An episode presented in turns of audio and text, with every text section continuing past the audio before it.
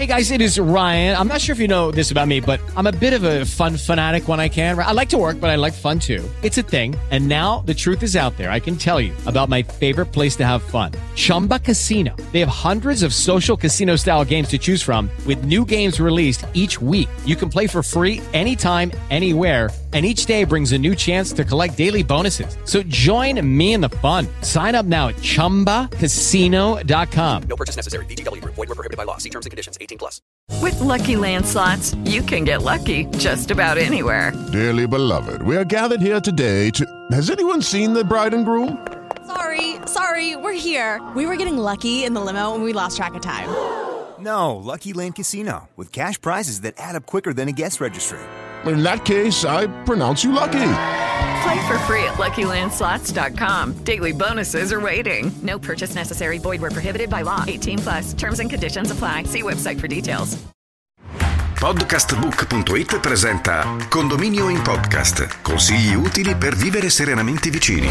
Con Ivan Scudieri. Ben ritrovati cari amici di podcastbook.it all'interno di Condominio in podcast. Oggi do il benvenuto ad un ospite d'onore, un ospite nuovo che risponde al nome di Maria Pisani, avvocato penalista. A questo punto mi metto sull'attenti. Eh. Ciao Maria. Buongiorno, ciao Ivan. Buongiorno e ben trovati tutti tutte e tutti. Allora, oggi parliamo di stalking condominiale. Però prima di parlare di stalking condominiale farei un passo indietro, parlerei di stalking, quindi di atti persecutori in, in linea generale che poi vengono anche a far capolino in ambito condominiale. A te la parola. Grazie Ivan. Eh beh sì, eh, sembra essere diventato un po' un argomento di moda quello di parlare di stalking, ma in realtà se noi lo andiamo a cercare nelle normative troviamo non stalking bensì indicato atti persecutori e sappiamo che in realtà è un reato che è nato per colpire quei comportamenti che generalmente si sviluppano alla fine di una relazione affettiva, quando un fidanzato o un, una fidanzata, insomma un ex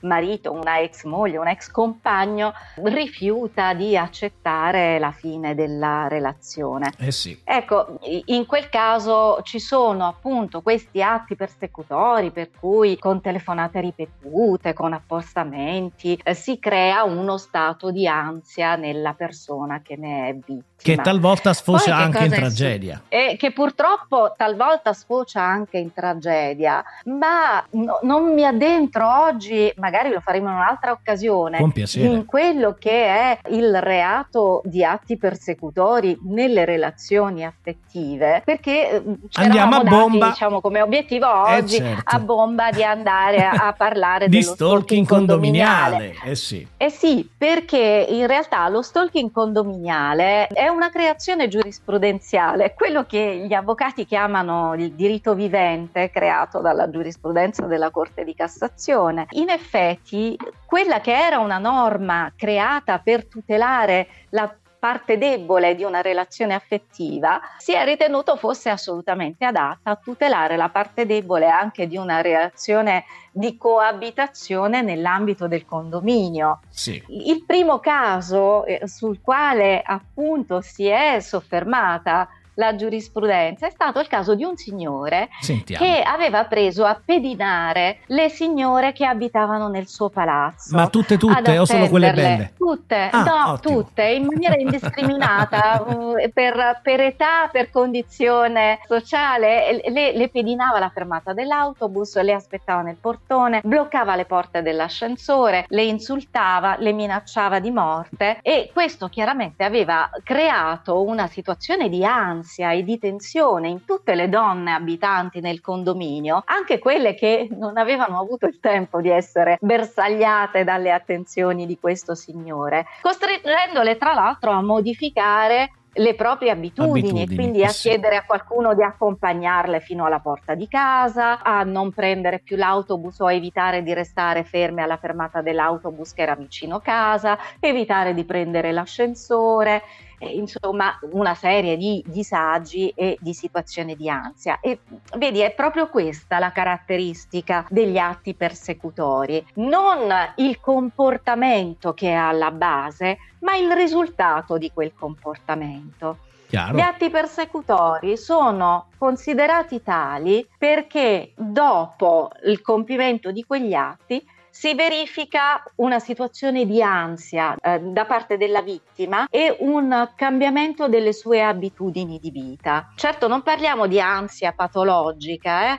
Non parliamo di persone che finiscono davanti allo psichiatra, è stato unanimemente ritenuto sufficiente che ci sia una, una situazione di turbamento e che questa situazione di turbamento sia dimostrata dai comportamenti e anche dalle testimonianze che poi vengono portate. Ti interrompo in, un attimo. tribunale. Quindi i rumori molesti non sono stalking condominiale, diciamo, sono fastidi e basta. E guarda, ti darò adesso una risposta che fa un po' eh, venire rabbia. Dipende, perché i rumori molesti possono essere, per esempio, quello del vicino di casa che ama la musica rock e ascolta i concerti dal vivo del suo cantante preferito a tutto volume. Eh, Non lo fa con l'intenzione di dar fastidio al vicino, ma magari semplicemente per inaccortezza, per mancanza di educazione, mancanza di abitudine alla vita in comune. Eh, Certo. Magari abitava prima in, eh, in un posto isolato dove poteva tenere la, la musica a tutto volume. Eh, invece è diversa la situazione in cui i rumori molesti sono creati, sono prodotti appositamente per dare fastidio al vicino.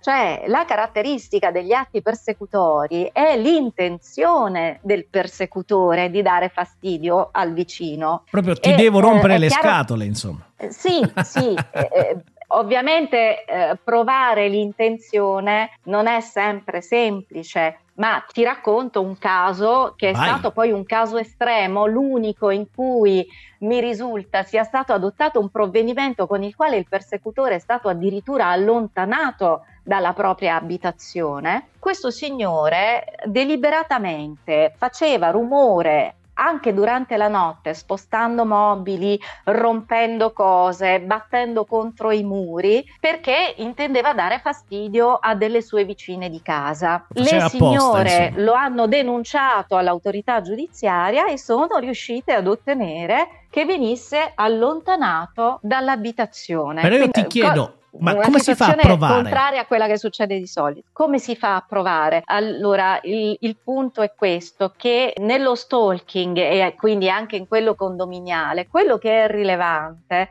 non è il singolo atto, ma l'identificabilità di una serialità di atti, quindi di una ripetizione di comportamenti che sono a quel punto in maniera dire- evidente dirette a realizzare un evento, che è quello di infastidire il vicino e provocare da parte di questo vicino o reazioni che eh, lo porterebbero quindi a passare dalla parte del torto, se vogliamo, Quindi una reazione troppo violenta, diciamo. una reazione violenta oppure ad allontanarlo dalla casa. Chiaro. Quindi sostanzialmente la ripetizione cementa eh, il comportamento ripetitivo e lo fa identificare come comportamento unitario che è diretto a provocare fastidio nel vicino. Ma cosa rischia uno stalker condominiale?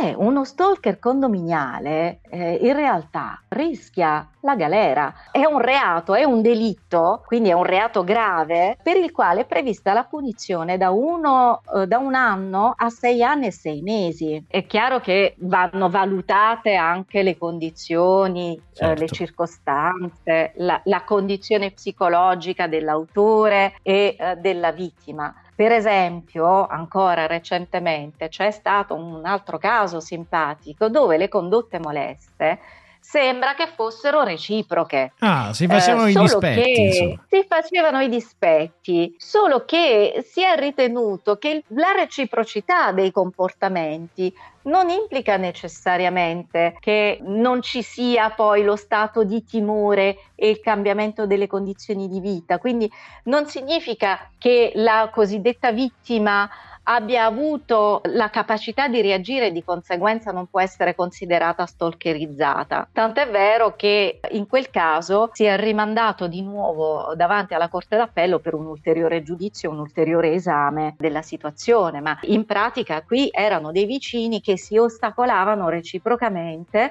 nel rientro nel parcheggio di casa, eh, nell'accesso al garage, nell'accesso all'androne del, del palazzo e nel creare creare queste situazioni di ostacolo, una dei due ha cominciato a rinunciare, per esempio, ad uscire sul terrazzo di casa sua perché temeva che il vicino le buttasse anche cosa dal piano, dal piano di sopra, oppure ad evitare di accedere al palazzo da un certo ingresso perché sapeva che facilmente lo avrebbe trovato da quella parte, quindi si faceva accompagnare da altre persone da uh, un, un secondo ingresso eh, che era ugualmente disponibile. In sostanza è necessario nel reato di atti persecutori che vengano create delle situazioni che sono considerate di pericolo da parte della vittima e il fatto che la vittima reagisca non è considerato dirimente rispetto eh, al timore che ha creato l'atto persecutorio. Ma in conclusione possiamo dire, cari stalker condominiali, non ne vale la pena, anche perché so che il diritto sta facendo passi avanti importanti anche ad attenzionare fare queste cose, insomma. Eh, ma sì, certamente non ne vale la pena perché ormai è diventata un'ipotesi di reato molto più accettata, accolta, diciamo, nelle, nelle procure. Quando i comportamenti sono continui e reiterati, e noi sappiamo ormai adesso con questi telefonini che abbiamo in mano è possibile fotografare, registrare, filmare qualunque cosa, quindi diventa molto più facile dimostrare di essere oggetto oggetto di attenzioni moleste da parte di un qualche vicino di casa. Ma attenzione, quando parlo di attenzioni moleste non intendo il vicino di casa che si fa trovare giù e che ci fa i complimenti perché si vuole fidanzare con noi. Eh, si tratta di attenzioni, per esempio, del vicino rancoroso eh, che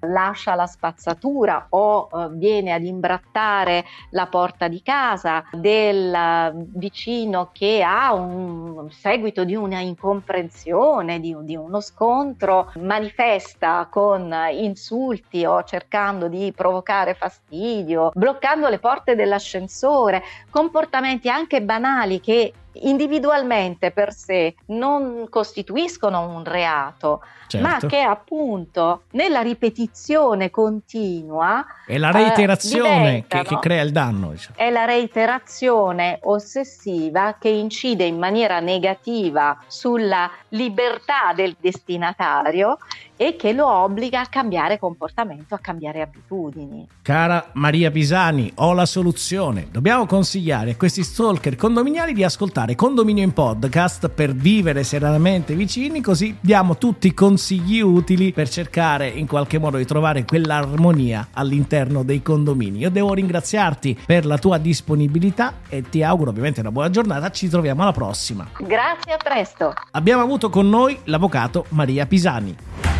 Podcastbook.it ha presentato Condominio in podcast. Consigli utili per vivere serenamente vicini con Ivan Scudieri.